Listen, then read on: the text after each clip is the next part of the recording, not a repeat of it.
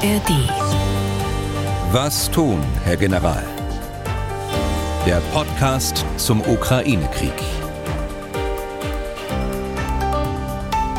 Herzlich willkommen aus Leipzig. Ich bin Tim Deisinger, Redakteur und Moderator bei MDR aktuell. In diesem Podcast beschäftigen wir uns mit dem Kriegsverlauf in der Ukraine, mit den Hintergründen, mit den Perspektiven, den guten und auch den weniger guten, all dies aus vornehmlich militärischer und militärpolitischer Perspektive. Und dafür steht uns nun seit mittlerweile 160 Folgen, heute ist die 161. der frühere NATO-General Erhard Bühler zur Seite. Tag, Herr Bühler. Tag, Herr Deisinger. Heute wieder in Berlin, aber Sie waren in Zagreb, da haben Sie beim letzten Mal erzählt, auf einer Sicherheitskonferenz und weil Sie zum Flieger mussten, da ja, mussten jetzt am Freitag ein bisschen sputen. Ich hoffe, es ging alles glatt und die Konferenz war am Ende ein Erfolg, auch wenn die Themen auch da sicherlich alles andere als leicht waren. Ja, das äh, lief alles glatt. Die Konferenz war sehr interessant. Es war keine politische Veranstaltung, sondern eine Konferenz äh, nach eigenem Anspruch äh, von Experten für Experten aus 30 Nationen.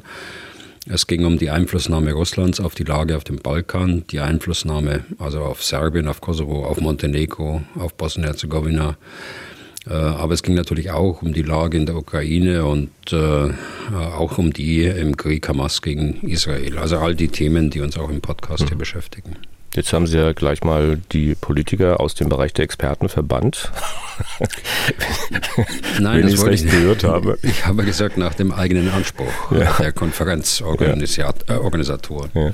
Wir hatten beim äh, letzten Mal ja festgestellt, dass das Interesse für das Geschehen in der Ukraine nachgelassen oder zumindest war das unser beider Eindruck, äh, sei es, weil man generell Leid nur in bestimmten Grenzen verarbeiten kann, sei es, weil viele gerade vielleicht eher in den Nahen Osten schauen oder weil man viele Konflikte zusammenmengt im Kopf und die Welt vor einem großen Brand sieht.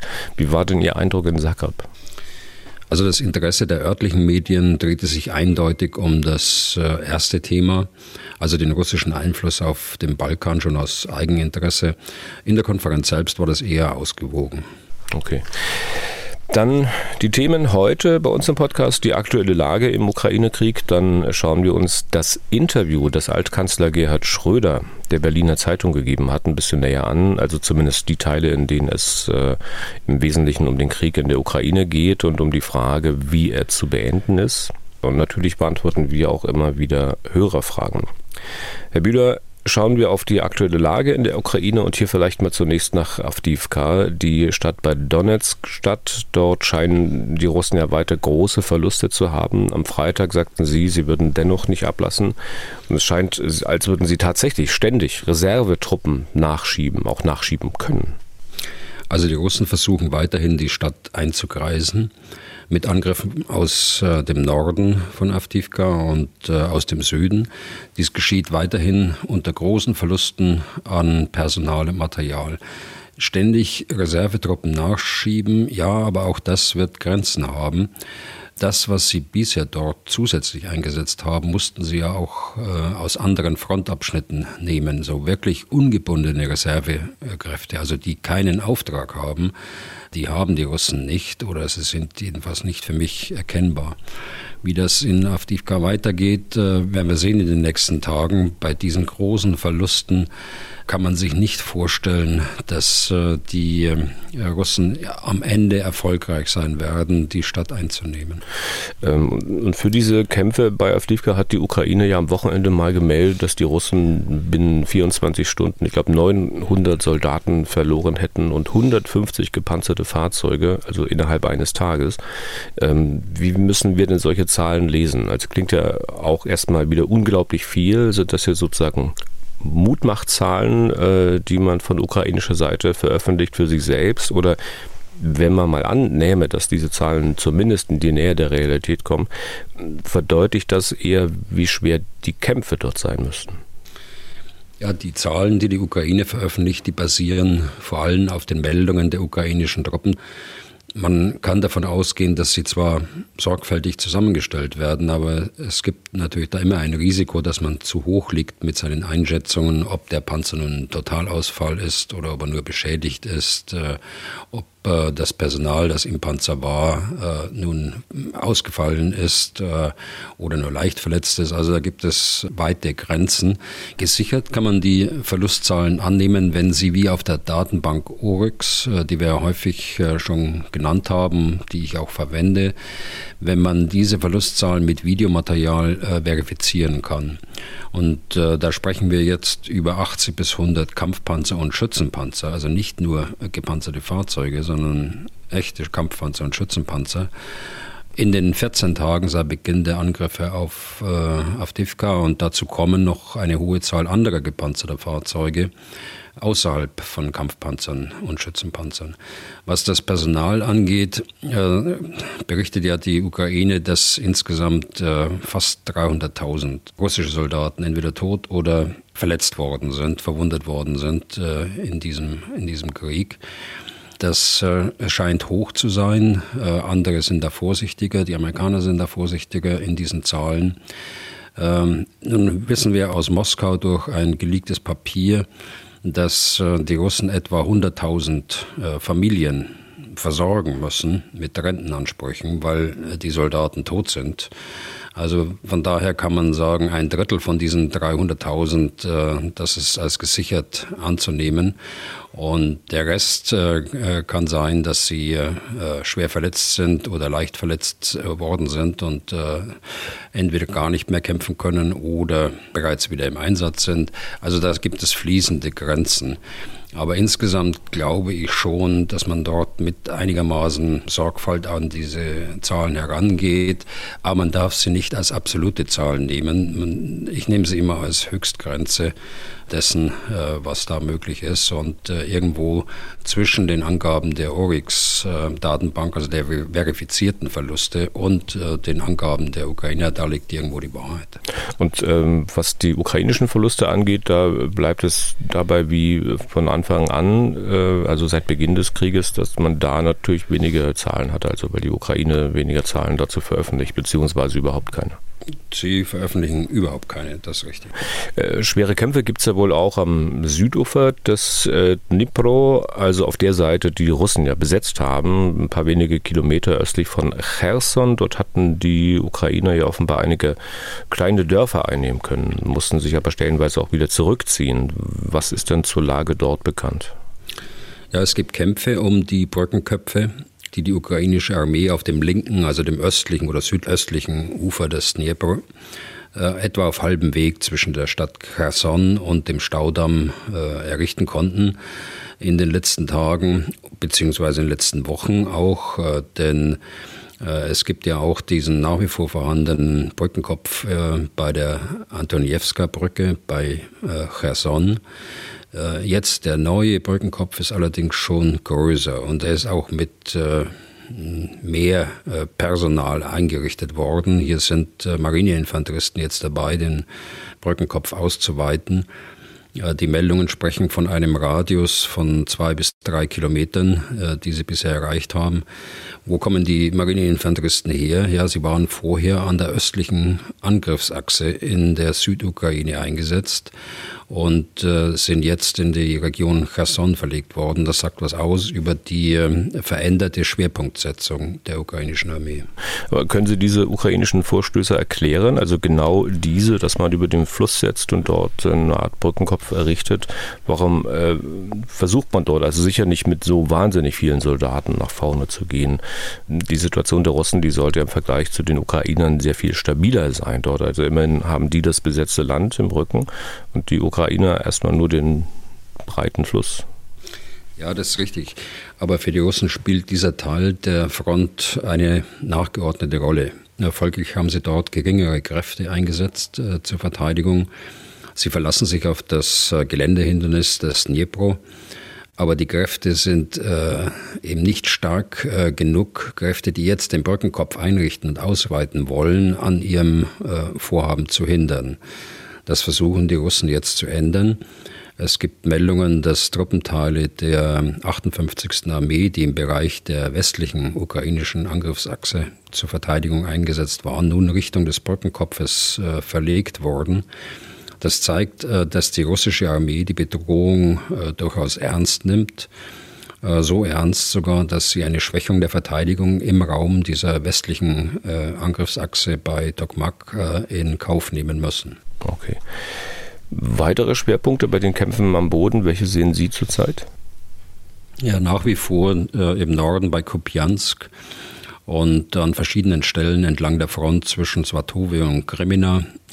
Äh, die Ukraine hält dort ihre Verteidigungsstellungen. Der russische Angriff ist, was Raumgewinne äh, angeht und größere Raumgewinne, äh, weiterhin nicht erfolgreich. Ein weiterer Schwerpunkt äh, ist der Raum Bachmut. Äh, hier sind die Ukrainer in den letzten Tagen vor allem im Süden äh, weiter vorgerückt, aber es handelt sich hier auch äh, nur um marginale Geländegewinne, die sie da gemacht haben. Kaum Fortschritte machen sie auch an der westlichen Angriffsachse, wenn auch dort äh, schwere Gefechte stattfinden. An der östlichen äh, Angriffsachse in der Südukraine gibt es noch weniger Bewegung weil man ja, äh, ich sprach es gerade schon mal an, bis zu drei Marineinfanteriebrigaden dort abgezogen hat, um die Brückenköpfe in der Region Cherson zu stärken. Was ist zu den Luftoperationen beider Seiten zu sagen? Also wie erfolgreich ist man bei Angriff bzw. Verteidigung? Also fangen wir vielleicht mit den russischen Luftoperationen an. Die, die nächtlichen Angriffe mit Drohnen und vereinzelt auch mit Marschflugkörpern und Raketen gehen weiter. Allerdings weiterhin und das schon seit einiger Zeit auf vergleichsweise niedrigem Niveau. Äh, Ziele sind der Raum Odessa nach wie vor mit seinen Hafenanlagen zur Getreideverschiffung. Und äh, wir sehen auch erste Angriffe auf die Energieinfrastruktur so wurde ein zentrales, großes äh, Wärmekraftwerk äh, stark beschädigt. Es sieht weiterhin so aus, dass die Russen äh, ihre Raketen und Marschflugkörper für die Angriffe auf die Energieinfrastruktur im Herbst und Winter aufsparen und nur mit Drohnen und vereinzelten Angriffen mit Raketen und Marschflugkörpern die ukrainische Luftverteidigung beschäftigen. Weiterhin werden die meisten Flugkörper abgefangen bei äh, der äh, Ukraine. Äh, nur als Nachklapp zum, zum letzten Podcast, da hatten wir ja gesprochen über den Angriff auf die beiden Flugplätze bei Luhansk und Berdiansk die mit Attackams erstmalig ausgeführt worden sind. Da sieht man jetzt die ersten Satellitenbilder im Internet äh, von beiden äh, Flughäfen. Insgesamt geht man davon aus, dass etwa 21 äh, Hubschrauber, Kampfhubschrauber und Transporthubschrauber zerstört worden sind. Also das ist eine riesige Niederlage für die russischen Luftstreitkräfte. Und man kann davon ausgehen, dass sie ihre Mittel, ihre Hubschrauber, aber auch die, die Flugzeuge, die auf anderen Flugplätzen stationiert sind, in Reichweite der Attackams und anderer äh, Marschflugkörper mit größerer Reichweite nun äh, weiter nach Osten dislozieren müssen, wie äh, wir es schon mal besprochen haben. Ansonsten geht der, der Kampf der Ukrainer in der Tiefe weiter äh, hinter der Front, allerdings äh, mit äh, weniger spektakulären äh, Ergebnissen, die jetzt große Schlagzeilen machen, sondern das ist die übliche Bekämpfung der Versorgungswege und der logistischen Einrichtungen. Okay, dann vielleicht soweit dazu zur aktuellen Lage äh, beim Kampfgeschehen in der Ukraine. Ich will an diesem Abschnitt mal noch eine Hörerfrage hängen, die bildlich gesprochen von ganz weit oben auf die Welt schaut, insbesondere auf die Entwicklungen im Nahen Osten. Äh, Tim Arnold aus Hamburg hat uns geschrieben, Tim diesmal mit zwei M, nicht nur mit einem wie bei mir. Ähm, also er schreibt von einem Interview, das Brad Stevens, Journalist der New York Times, der Bild-Zeitung gegeben hat. Der meinte wohl, dass er über die Weltlage noch nie so deprimiert gewesen sei wie jetzt und dass er durchaus die Gefahr eines Weltkrieges sehen würde. Ich habe in die Aussagen mal reingelesen, da sagt Stevens unter anderem, Zitat, das ist nicht nur möglich, sondern sogar wahrscheinlich. Es droht eine Kettenreaktion. Hisbollah eröffnet eine neue Front, der Iran greift ein, was eine Konfrontation mit den USA provoziert. Zitat Ende. Und weiter sagt Stevens dann, dass eine solche Verwicklung der USA in den Nahostkonflikt ein strategischer Segen für den russischen Präsidenten Wladimir Putin wäre. Wie eng die Beziehungen zwischen Russlands, Putin und Teheran bereits ist, sei deutlich geworden, als der kein Wort über die Terrorattacke verloren hat. Und auch China könnte die Lage ausnutzen. Also Herr Arnold würde nun sich freuen, wenn Sie diese Aussage, Herr Bühler, aus Ihrer Sicht mal bewerten würden. Und dazu kommt dann auch noch eine Mail von Peter Müller.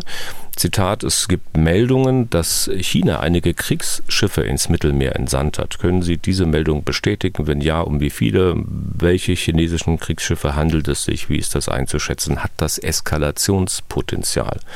Zitat Ende. Also Herr äh, Brad Stevens ist ein Journalist, der unter anderem äh, für die New York Times schreibt, aber er ist äh, ein Meinungsjournalist, ein Kolumnist, der Ereignisse kommentiert und seine eigene Meinung dazu sagt. Das muss nicht alles stimmen, aber es kann stimmen, aber es bleibt eben seine Meinung dazu. Wenn ich das lese, dann hat er zweifellos recht, dass die Situation im Nahen Osten brandgefährlich ist. Und äh, natürlich hat er auch recht, dass Putin die Situation für sich ausnutzt, bis hin dazu, dass er sich als Friedensstifter im Nahen Osten anbietet. Auf der anderen Seite äh, kenne ich keinen staatlichen Akteur im Nahen Osten, der Interesse an einem Flächenbrand äh, im Nahen Osten haben könnte. Das könnte große Auswirkungen auch auf die äh, Regime haben und Regierungen, die äh, dort in der Region sind. Also aus eigenem Interesse heraus äh, hat man da kein Interesse. Und ähm, nur so ist es ja auch zu erklären, dass es so viele diplomatische Initiativen und äh, Gespräche gibt, um eben diesen Krieg unter Kontrolle zu halten und ihn regional einzugrenzen. Und dazu gehört natürlich auch die Abschreckung, äh, die die Amerikaner mit äh, ihren beiden Flugzeugträgergruppen äh, nun äh, gewährleisten wollen. Aber dann hat Herr Müller ja sozusagen die Chinesen noch mit eingeführt, nicht nur die handelnden äh, Staaten und Akteure da in der dortigen Region. Ja, ähm, damit bin ich jetzt bei der, der Frage nach den äh, Chinesen. Äh, hat das Eskalationspotenzial? Ich glaube nein. Erstmal muss man auf die Quelle dieser Nachricht eingehen. Das ist ja nicht breit darüber berichtet worden. Die Quelle ist ähm, ein österreichisches Online-Portal, Express heißt das, mit äh, zwei X geschrieben, das durchaus äh, doch einen äh, zweifelhaften Ruf auch äh, genießt. Es gehört äh, zu den Online-Portalen, die sich überwiegend über Werbung finanzieren und deshalb auf äh, Schlagzeilen angewiesen sind. Das Portal vermengt äh, den Fakt, dass äh, chinesische Kriegsschiffe im Mittelmeer operieren mit der US-Entscheidung, die Flugzeugträgergruppe äh, Gerald Ford im Mittelmeer weiter Richtung Osten zu dislozieren und mit dem anderen Fakt, dass die seit langem und eigentlich als Ablösung für die Ford vorgesehene Trägergruppe Eisenhower auch im östlichen Mittelmeer operieren soll, für eine noch nicht festgelegte Zeit gemeinsam mit der Ford-Gruppe. Aber das ist nicht richtig. Die Chinesen schicken schon seit Jahren von Zeit zu Zeit Kriegsschiffe ins Mittelmeer. Ähm, manchmal machen sie gemeinsame Übungen mit den Russen vor Syrien beispielsweise. Sie haben für diese Einsätze im Mittelmeer eine Basis in Djibouti am Horn von Afrika äh, eingerichtet. Dieser Einsatz ist lange vorgeplant. Der Chinesen hat mit der US-Entscheidung die Trägergruppe weiter Richtung äh, östliches Mittelmeer äh, zu dislozieren und eine weitere Trägergruppe noch dort zu lassen, hat gar nichts damit zu tun. Die US-Entscheidung zielt durch Abschreckung darauf ab, dass der Iran und seine Handlanger, der Hisbollah, äh, im Libanon nicht in den Krieg eingreifen. Eine Abschreckung, die Wirkung haben dürfte. Okay. Ähm, die Einschätzung von Brad Stevens, äh, dem Journalisten, scheint ja nun aber keine Einzelwahrnehmung zu sein. Ne? Ich habe gestern mit jemandem gesprochen, war eine zufällige Begegnung, ich kannte den Mann bislang nicht, der mich fragte, soll ich Ihnen sagen, wie das alles weitergeht? Und die Antwort, die hatte sich dann selbst gegeben und äh, er sagte dann, ja, mit einem Weltkrieg wenn man dann sowas hört, Herr Bühler, dann ähm, gehen ja einige offenbar nicht unbedingt davon aus, dass die verantwortlich Handelnden sich äh, einer solchen Gefahr bewusst sind, beziehungsweise die nicht sehen wollen. Wie sehen Sie das? Also ich sehe das anders.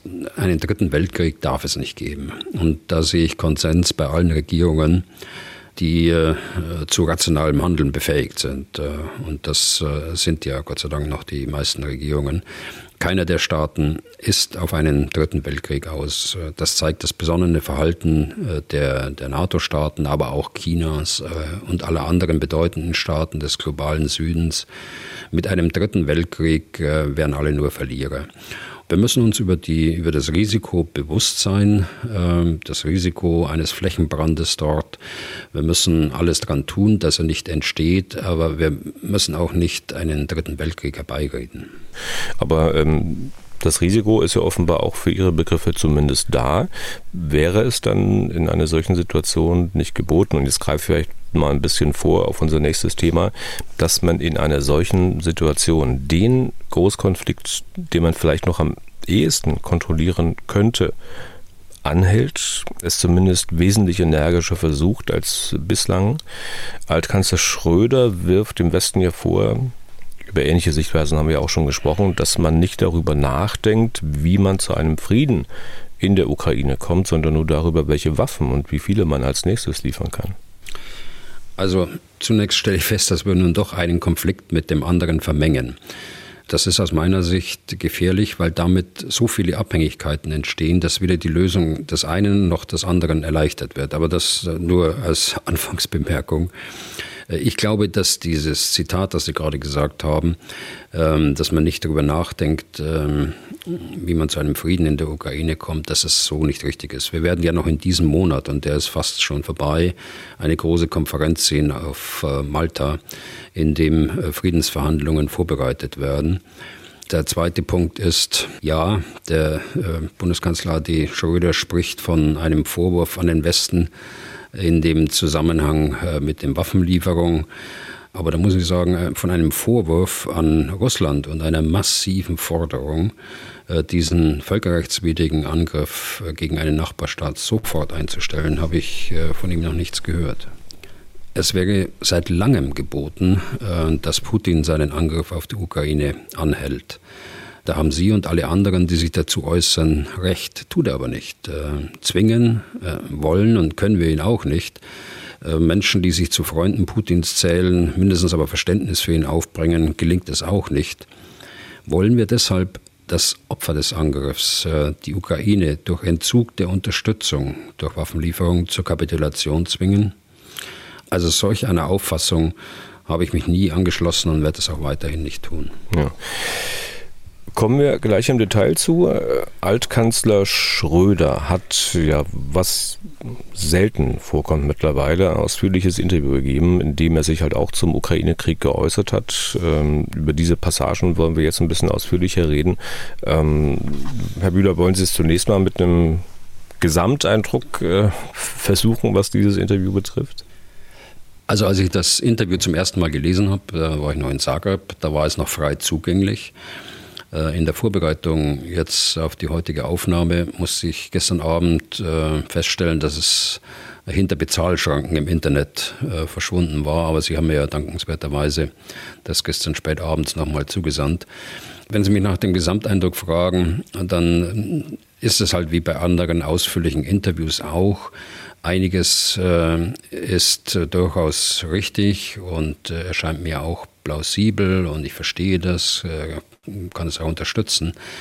Aber wenn es um Russland und seinen Angriffskrieg geht, dann äh, lese ich äh, viel Anti-Amerikanismus raus, da lese ich äh, viel Verständnis für die von Russland so wahrgenommene Bedrohung durch die NATO und viel Verständnis für die Ziele Russlands heraus. Vor allen Dingen fehlt mir die klare Forderung an den Aggressor, den Krieg sofort zu beenden.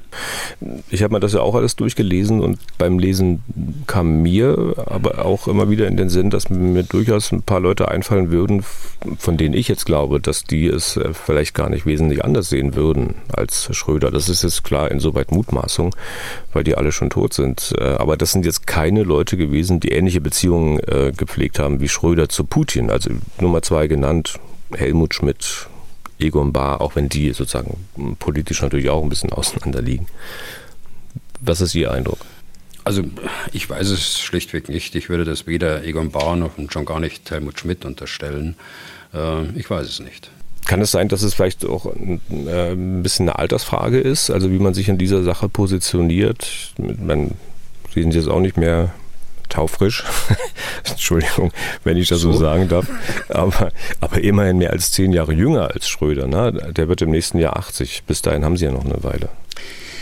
Ja, also ich glaube, das ist keine Frage des äh, Alters. Äh, Sie unterstellen ja damit, dass alle, die noch nicht 80 Jahre sind, nicht weise genug sind, um zu solchen Gedankengängen zu kommen. Aber ich kenne Sie ja mittlerweile gut genug, ja. dass Sie das nicht äh, ernsthaft meinen. Nein, nicht alle. Ich hatte ja gesagt, ob es ein bisschen auch eine Altersfrage ist. Aber ähm, zu dem Interview mal weiter. Bemerkenswert äh, finde ich ja auch, dass Schröder sich da möglicherweise auch ähm, herablassen musste, mit der Berliner Zeitung zu reden. Also die gehört ja nicht zu den überregionalen großen Tageszeitungen wie Süddeutsche, Frankfurter Allgemeine, die ja doch für Schröder eigentlich die erste Adresse hätten sein können.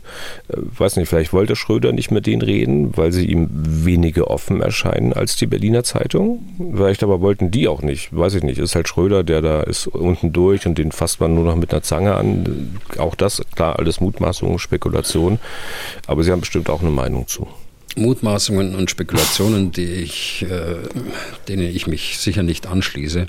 Aber ich gebe zu, da haben Sie schon einen Punkt, äh, das ist schon auffällig.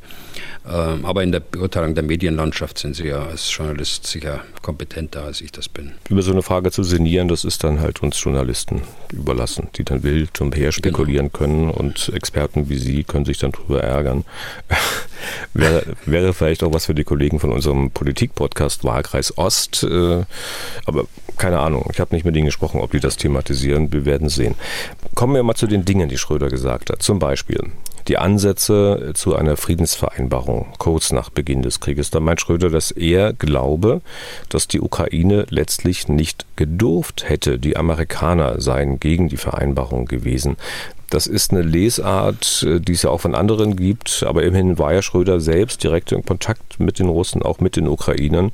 Äh, und zu sagen, dass äh, Schröder jetzt so redet wegen seiner Freundschaft mit Putin, das wäre mir zumindest ein bisschen zu einfach. Also das sage ich ja auch nicht. Äh, da spielen sicher andere Motive und Ambitionen eine Rolle, äh, über die ich auch nicht spekulieren möchte. Äh, aber was ich inhaltlich sagen will, ist, für diesen harten Vorwurf, dass die Amerikaner es waren, die die Ergebnisse der russisch-ukrainischen Verhandlungsgruppe torpediert hätten, hat er keinen einzigen Beweis. Und äh, Sie sagen ja, er hat mit den Ukrainern gesprochen, hat mit den Russen gesprochen, mit den Amerikanern, hat er offensichtlich nicht gesprochen. Also äh, wenn man keinen Beweis hat, kann man so einen, so einen harten Vorwurf äh, nicht äh, als Narrativ verwenden, warum nun diese äh, bilaterale Verhandlungsrunde damals äh, im Frühsommer des letzten Jahres gescheitert ist. Und äh, deshalb sage ich ja, es gibt einen gewissen Anti-Amerikanismus, äh, den Sie äh, dort überall durchschimmern sehen in dem Interview, insbesondere auch an diesem Punkt, äh, der eben durch keinerlei Fakten hinterlegt ist. Aber nur weil man den Amerikanern was vorwirft, ist das dann schon immer Anti-Amerikanismus? Naja, wenn ich keine Fakten habe, äh, wenn ich äh, das einfach nur mutmaße, wenn ich das aus dem Bauch heraus sage, äh, dann schon. Und das ist ja nicht der einzige Fall in diesem Interview, sondern das zieht sich ja durch das gesamte Interview so durch. Stichwort Freundschaft zu Putin bei Schröder. Schröder äußert sich ja fast das gesamte Interview über sehr rational, so auch bei diesem Punkt, bei einer Freundschaft. Also wirklich hatte Folgendes gemeint, ich lese kurz vor, was Putin angeordnet hat, halte ich für falsch. Das habe ich öffentlich gesagt, das muss ich auch nicht ständig tun. Es gibt Beziehungen zwischen Menschen, die unterschiedlicher Ansicht sind. Das ist in meinem Fall mit Wladimir Putin so. Zitat Ende. Verstehen Sie das, Herr Bühler? Also vermutlich nicht. Äh, können Sie diese von den Worten her ja sehr blasse Formulierung äh, irgendwie nachvollziehen oder ganz anders gefragt? Ähm, äh, nehmen wir mal an, Sie wären im Februar 2022 mehr oder weniger mit Putin befreundet gewesen. Äh, wären Sie es dann heute noch? Es gibt auch Dinge so im Leben, also die Menschen tun, deretwegen man mit ihnen persönlich, freundschaftlich, menschlich dann irgendwie nichts mehr zu tun haben möchte und zu denen man sich dann doch auch deutlicher äußert. Herr Deisinger, äh, es gibt sicher Beziehungen zwischen Menschen, äh, auch wenn sie unterschiedlicher Ansicht sind. Äh, aber der Fall ist ja hier etwas anders gelagert. Wir haben es mit Putin, mit einem Mann zu tun, der mit internationalem Haftbefehl gesucht wird. Er ist ein mit Haftbefehl gesuchter mutmaßlicher Kriegsverbrecher. Er hat darüber hinaus Kriegsverbrechen begangen die aufgrund des ähm, existierenden internationalen Rechtssystems leider nicht oder noch nicht geahndet werden können. Zum Beispiel das Führen eines Angriffskrieges entgegen der Charta der Vereinten Nationen. Also äh, wenn ich das jetzt äh, äh beantworten soll, äh, was Sie mir gerade äh, an Frage gestellt haben, nein, mit einem solchen Mann möchte ich persönlich dann nichts mehr zu tun haben. Da spielen da sicher Emotionen auch eine ziemlich große Rolle. Natürlich bei Freundschaft ähm, ist dann nun mal so. Äh, Schröder meint aber ganz sachlich, wie gesagt, das ganze Interview ist ja relativ kühl gehalten und sachlich, dass man halt auch mit Gefühlen, sagt Schröder, keine Politik machen sollte. Konkret folgendes ähm, Zitat, Russland bleibt Russland, egal wer es wie regiert. Deutschland hatte Interesse daran, ökonomisch und politisch eine Beziehung zu Russland aufrechtzuerhalten, auch wenn das schwer fällt. Das haben wir mit vielen Staaten, mit China, mit der Türkei. Wenn Politik reduziert wird auf das Emotionale wie bei den Grünen und Annalena Baerbock, dann ist das falsch. Zitat Ende. Wenn ich jetzt nur mal das Schröder-Zitat nehme, das wäre dann übrigens auch so eine Stelle, bei der ich mir denke, dass Helmut Schmidt das vielleicht auch hätte so sagen können. Ja, das weiß ich nicht. Ähm, überzeugt mich auch nicht ganz. Bei diesem Zitat ist äh, zunächst mal es ist richtig, dass große Teile der, der äh, russischen Föderation zu Europa gehören. Insofern ist es weiterhin richtig, dass wir irgendwann wieder vernünftige Beziehungen auch zu Russland haben müssen. Heute schon ist es falsch, eine Art von Kulturkampf gegen alles Russische zu führen. Da stehe ich auch nicht dahinter. Aber ein anderes ist auch richtig, dass wir unter den gegebenen Voraussetzungen davon Abstand nehmen müssen, Sicherheit in Europa mit Russland gemeinsam zu organisieren, sondern auf eine noch nicht absehbare Zeit äh, Sicherheit vor Russland äh, organisieren müssen. Und äh, Punkt noch zur Vergleichbarkeit Russland, China und Türkei. Äh, das äh, sehe ich überhaupt nicht, denn äh, China hat äh, noch niemanden angegriffen und wird es hoffentlich nicht tun. Und, äh, und bei der Türkei ist es auch so, dass die Türkei noch keinen Nachbarstaat überfallen hat, jedenfalls nicht in diesem, mit dieser Zielsetzung, wie es Putin gemacht hat. Also ähm, Zypern ist da eine andere äh, ähm, Kategorie, eine andere Größenordnung. Ja, Zypern ist eine andere Größenordnung. Ähm, Schröder hat sich auch zu den ähm, Beweggründen geäußert, die Putin haben den Krieg anfangen lassen. Ähm, die Passage lese ich auch mal vor. Zitat. Was wollen die Russen? Status quo in Donbass und Krim, mehr nicht. Ich halte es für eine fatale Fehlentscheidung, dass Putin den Krieg begonnen hat. Dabei ist mir klar, dass Russland sich bedroht fühlt. Schauen Sie, die Türkei ist NATO-Mitglied, es gibt Raketen, die direkt Moskau erreichen können. Die USA wollten die NATO an die russische Westgrenze bringen, mit der Ukraine als Neumitglied etwa. All das fühlte sich für die Russen als Bedrohung an. Da sind auch irrationale Gesichtspunkte dabei, das will ich nicht bestreiten. Die Russen haben mit einer Mischung aus beidem reagiert. Doppelpunkt Angst und Vorwärtsverteidigung. Zitat Ende, Gerhard Schröder. Könnt ihr mir vorstellen, Herr Bühler, dass Sie mit so einem Begriff wie Vorwärtsverteidigung für diesen Krieg gegen die Ukraine jetzt nun, weiß Gott, nicht mitgehen mögen? Ne? Nein, natürlich nicht. Aber eins nach dem anderen. Äh, was wollen die Russen? Äh, fragte der ehemalige Bundeskanzler. Also Status quo im Donbass und der Krim. Das hört sich alles nicht so schlimm an. Aber es wird hier negiert, das, was Russland selbst öffentlich und von höchster Stelle postuliert hat. Kriegsziele also, die weit über das hinausgehen, äh, was Donbass und das Krim angeht. Und zweitens ist ihm, dem Ex-Bundeskanzler, klar, dass sich Russland bedroht fühlt. Äh, er sagt, schauen Sie sich die Türkei an. Äh, es ist ein NATO-Mitglied. Es gibt da Raketen, die Moskau erreichen äh, können. Natürlich gibt es die internationalen Raketensysteme der USA, die in den USA stationiert sind, als Gleichgewicht zu den russischen Interkontinentalraketen. Die gibt es, das ist ja gar nicht zu leugnen, aber nicht aus der Türkei. Es gibt äh, schon seit Jahrzehnten dort keine äh, NATO-Raketen mehr, die äh, Moskau erreichen können. Was für eine Verdrehung der Fakten. Und drittens, äh, Putin weiß wahrscheinlich besser als mancher im Westen, dass die NATO keine Bedrohung äh, für Russland darstellt. Äh, auch das hatten wir schon mehrfach äh, diskutiert. Das hängt damit zusammen, dass solche Entscheidungen einstimmig gefasst werden müssen in 31, bald 32 äh, Nationen. Es hängt damit zusammen, auch mit meiner persönlichen Erfahrung, dass wir in keinem Fall Übungen gemacht haben, die irgendwie aggressiv äh, gegen Russland gerichtet äh, sind. Und, äh, verrate jetzt auch keine Geheimnisse, dass auch die Einsatzpläne der NATO keine Aggressivität gegen Russland enthalten. Ähm, also Putin weiß das, weil wir die Übungen insbesondere immer wieder auch nutzen, um das darzustellen, was wir an militärischen Fähigkeiten haben und zu welchem Zweck wir es einsetzen wollen, nämlich zur Verteidigung. Diese Art von Transparenz äh, wird äh, in, in Einladungen von, von Übungsbeobachtern realisiert von russischen Übungsbeobachtern bei unseren Übungen. Außerdem haben sie genügend Aufklärungsmittel und sind ja bei den Übungen quasi mit dabei, jedenfalls mit Aufklärungsschiffen und mit äh, Satelliten. Das ist ein äh, Narrativ Putins. Äh, die NATO ist eine Bedrohung für ihn. Dieses Narrativ ist durch keinerlei Fakten äh, hinterlegt, äh, aber bei uns fallen einige äh, eben auf dieses Narrativ herein und wiederholen das auch noch. Hm. Halte ich für nicht äh, gerechtfertigt. Ich muss mal zwei kurze Nachfragen stellen. Die erste zu den Raketen. Vielleicht hat der Schröder das Land verwechselt ne? und er hätte auch Polen anführen können oder Rumänien. Dann hätte er nicht ganz so Unrecht, oder?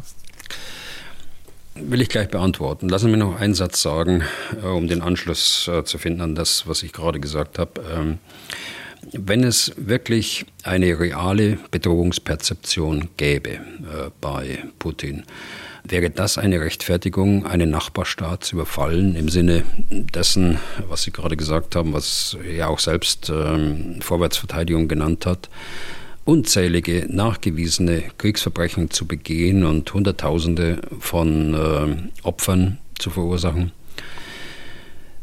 Zur Frage, ob das ein Irrtum war, glaube ich nicht. Das äh, Interview ist ja mit Sicherheit autorisiert worden. Das ist ja üblich äh, bei Spitzenpolitikern oder auch ehemaligen Spitzenpolitikern, dass man das Korrektur lesen kann. Es ist auch in der Sache, wäre das äh, nicht vergleichbar. Äh, in Rumänien und äh, in Polen. Äh, das sind Flugabwehrraketen die dort stationiert sind, die dienen dem Schutz Europas, die dienen nicht aggressiven Zwecken und das weiß Russland auch ganz genau. Auch dieses Narrativ kommt ja aus Moskau und äh, ist ja nicht von irgendjemandem erfunden worden, hier in, in Europa oder in, in, den USA. Und damit kommen wir zu meiner zweiten Nachfrage. Ich glaube, das hatten wir auch schon hin und wieder mal angesprochen. Ähm, nur weil man selbst etwas sagt, na, äh, heißt das ja noch nicht, dass der andere das auch glauben muss. Na, also dass äh, Russland das sozusagen dann ähnlich sehen muss, nur weil man selbst diese Ansicht hat. Also Russland hat doch äh, durchaus, die ist doch in der Lage, beziehungsweise hat auch das Recht, seine Sicherheitsinteressen selbst zu definieren und nicht von der NATO. Also muss ja nicht überzeugt sein, wenn die NATO sagt, wir sind nicht aggressiv dir gegenüber, dann musst du das glauben. Punkt. Er weiß es ja. Verstehen Sie, das ist ja ein Unterschied. Der, der, der glaubt es ja nicht, sondern seine Leute, seine Generale wissen das. Sie wissen ganz genau, wie bei uns Übungen ablaufen. Sie wissen ganz genau, dass man äh, dort keine äh, Aggression gegen Russland äh, übt, auch keine Pläne dazu hat. Und äh, deshalb sage ich ja, er weiß es auch. Und äh, wieder besseres Wissen wird dann äh, so ein Narrativ bedient, dass die NATO eine Bedrohung darstellt. Das ist jetzt eine mehr militärische Erklärung dieses Narrativs. In Wahrheit, glaube ich, äh, hat er Angst vor dem Virus der Freiheit, äh, die von den demokratischen Staaten ausgeht äh, im Westen und die dazu geführt hat, dass die Freiheit sich immer weiter ausgedehnt hat, auch Richtung Osten seit Fall der Mauer. Das ist doch der, der Punkt.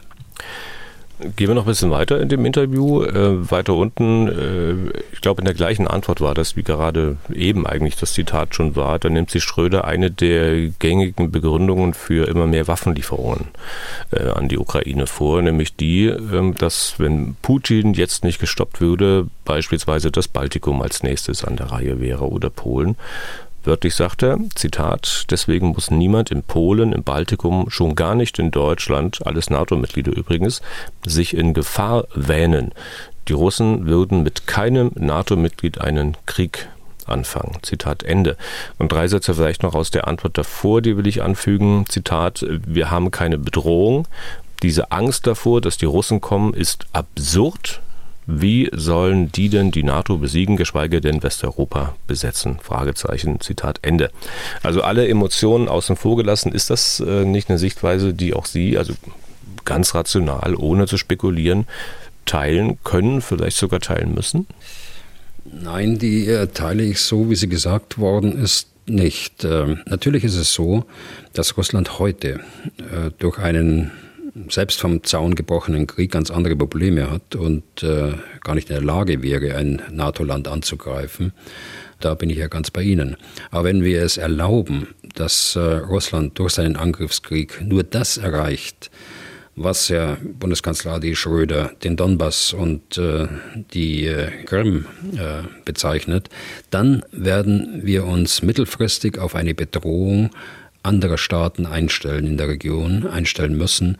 Das ist Moldawien, das ist Georgien, aber auch äh, andere NATO-Länder wie äh, die baltischen Staaten. Also bei solch einer Beurteilung muss man dann einen anderen äh, Zeithorizont ansetzen. Richtig ist es in der heutigen Lage natürlich nicht, aber wenn er erfolgreich ist äh, in einiger Zeit, äh, ist das nicht nur denkbar, sondern auch sehr wahrscheinlich. Und da äh, empfehle ich mal einen Besuch äh, im Baltikum. Äh, da kann man sich gut austauschen mit Leuten, die äh, auch in Russland ausgebildet worden sind, auch als äh, General in Russland ausgebildet worden sind. Die gibt es da nach wie vor noch, die also Russland auch verstehen äh, aus dem Inneren heraus, weil sie mal dazugehört haben. Man muss deren Bedrohungsperzeption da mal ansehen und die unterscheidet sich ganz deutlich äh, von dem, was Herr Schröder da gesagt hat. Im Übrigen, in dem Interview beschreibt er ja die bedeutende Rolle, die der ehemalige Präsident Medvedev äh, in, in Russland hat. Berechtigterweise, das ist ja so, er ist äh, Stellvertreter von Putin im, im Sicherheitsrat der Russischen Föderation. So, aber es kommt an keiner Stelle vor, was äh, dieser Herr Medvedev an Drohungen ausgestoßen hat äh, gegen NATO-Länder, gegen Finnland, als es noch nicht NATO-Mitglied war, äh, gegen Deutschland, Großbritannien und andere, kommt an keiner Stelle vor. Also das darf äh, dieser wichtige Mann dann sagen und daraus können wir dann ableiten, dass äh, es keine Bedrohung gibt. Äh, oder wie verstehe ich das? Das müssten Sie Herrn Schröder fragen, das kann ich Ihnen auch nicht sagen. Ja. Äh, Schröder wird, äh, da kommen wir vielleicht zu einer Sache, die natürlich auch viele interessiert. Schröder wird in dem Interview auch gefragt, wie dieser Krieg zu beenden wäre. Vielleicht können wir seine Antwort mal Punkt für Punkt durchgehen. Er hat da fünf Punkte genannt. Der erste, Zitat, ein Verzicht der Ukraine auf die Mitgliedschaft in der NATO. Die Ukraine kann ohnehin die Bedingungen nicht erfüllen. Also die Ukraine wollte ja im März letzten Jahres auf äh, den Eintrag äh, in ihrer Verfassung, die Mitgliedschaft der NATO ist ein Staatsziel der Ukraine, verzichten. Ähm, das hat sich aber nicht realisieren lassen, weil diese Vereinbarung nicht zustande gekommen ist. Ähm, mit Sicherheit wird man darüber sprechen müssen bei Friedensverhandlungen. Also der erste Punkt, äh, der gehört sicher zu dem Gesamtpaket mit dazu. Dann der zweite Punkt. Zitat: Das Problem der Sprache. Das ukrainische Parlament hat die Zweisprachigkeit abgeschafft. Das muss geändert werden. Also das ist mir nicht bekannt, dass sie das abgeschafft haben. Die äh, Ukraine hat äh, seit ihrer Unabhängigkeit im Jahr äh, 1991, glaube ich, war es, nur eine Amtssprache gehabt und das war Ukrainisch. Also von daher äh, stimmt äh, stimmen die Fakten da nicht in diesem, in diesem zweiten Vor Vorschlag. Außerdem muss man äh, wirklich die Sprache nicht immer zur Identitätsbildung auch äh, heranziehen, also so nach dem Muster, ich ähm, spreche Russisch, deshalb bin ich für Russland, ich spreche Ukrainisch, deshalb bin ich äh, äh für die Ukraine. Äh, ich weiß, das ist jetzt sehr holzschnittartig, äh, was ich da gesagt habe, aber grundsätzlich gehört das auch mit dazu. Ich halte sowas für lösbar. Es gibt ja in Europa auch äh, andere Staaten, die mehrere Amtssprachen haben. Warum sollte das in der Ukraine nicht der Fall sein? Der dritte Punkt von Schröder. Donbass bleibt Teil der Ukraine. Der Donbass braucht aber eine größere Autonomie. Ein funktionierendes Modell wäre das von Südtirol. Was meinen Sie dazu? Naja, das ist ja auch nichts äh, Neues. Es war ja schon bei Minsk angelegt, äh, dass die dass Luhansk und Donetsk eine, eine größere Autonomie bekommen. Das hat sich nicht verwirklichen lassen, weil auf der anderen Seite die äh, Sicherheitslage so war, dass die Ukraine gesagt hat, wir müssen erst die Sicherheitslage verbessern, äh, ihr müsst erst aufhören zu schießen, äh, die Milizen aus Luhansk und äh, Donetsk und dann können wir uns unterhalten über mehr Autonomie. Also sicher ist das auch ein Vorschlag, der insgesamt zu einem Gesamtpaket dazugehört. Dann haben wir den vierten Punkt. Die Ukraine braucht außerdem Sicherheitsgarantien. Der Sicherheitsrat der Vereinten Nationen plus Deutschland sollten diese Garantien geben. Also die Ukraine hat ja schon mal Sicherheitsgarantien bekommen von Russland, von äh, USA und von Großbritannien Mitte der 90er Jahre, als sie ihre Nuklearwaffen oder die Nuklearwaffen der äh, damaligen Sowjetunion an äh, äh Russland abgegeben haben. Äh, Im Gegenzug sollten ja die Sicherheitsgarantien geleistet werden. Äh, was da rauskam, sieht man ja heute.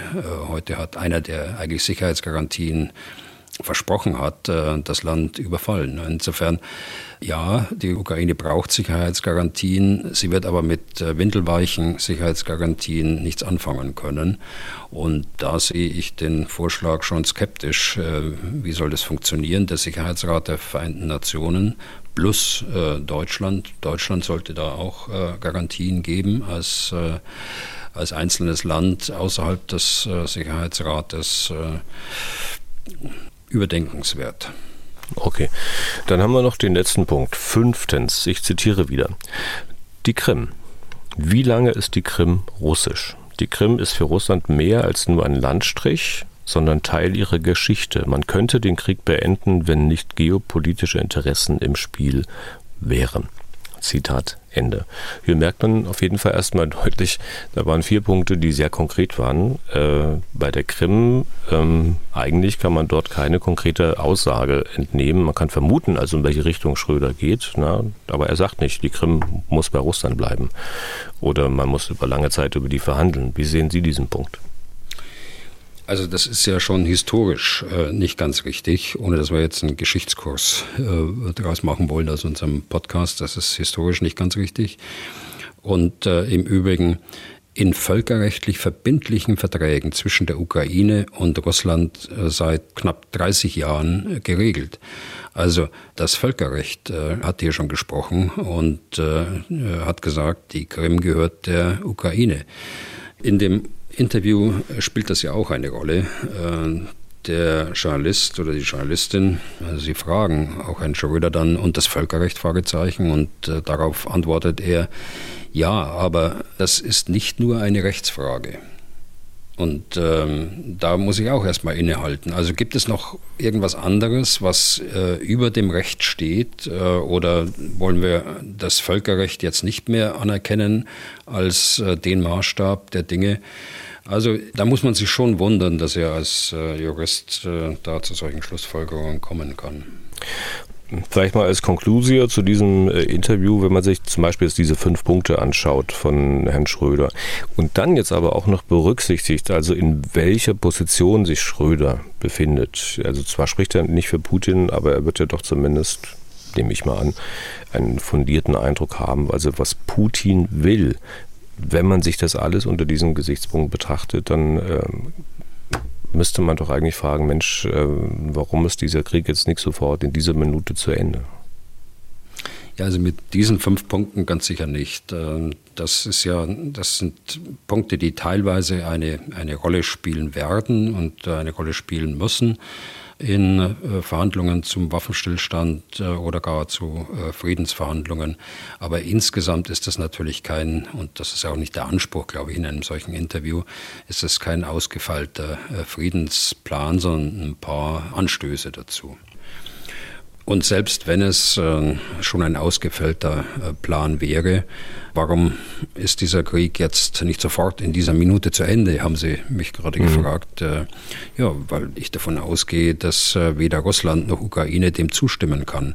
Auch Russland nicht. Russland hat bisher auch nichts dazu beigetragen, dass irgendein konstruktiver Vorschlag entwickelt werden konnte, außer dass sie Maximalforderungen gestellt haben. Okay. Dann würde ich sagen, machen wir einen Strich äh, unter die heutige Folge. Eigentlich äh, wollten wir auch noch ein bisschen, wenn der Krieg dann weitergeht, über die Optionen reden, die die Ukraine in nächster Zeit hat. Aber das äh, schaffen wir heute auch nicht mehr. Ich hoffe, wir kriegen es am Freitag äh, dann rein. Wir sind durch für heute. Vielen Dank für Ihr Interesse, vielen Dank fürs Mitmachen in Form von Fragen, Anmerkungen, Lob, Kritik. Wenn Sie Fragen an Herrn Bühler haben, dann schreiben Sie an general.mdraktuell.de oder rufen Sie an unter 0800 637 3737. Herr Bühler, nächste Folge, das hatte ich schon angedeutet, am Freitag. Bis dahin und auf jeden Fall vielen Dank für heute. Ja, gern geschehen, Herr Deisinger. Dann bis Freitag. Was tun, Herr General? Der Podcast zum Ukraine-Krieg.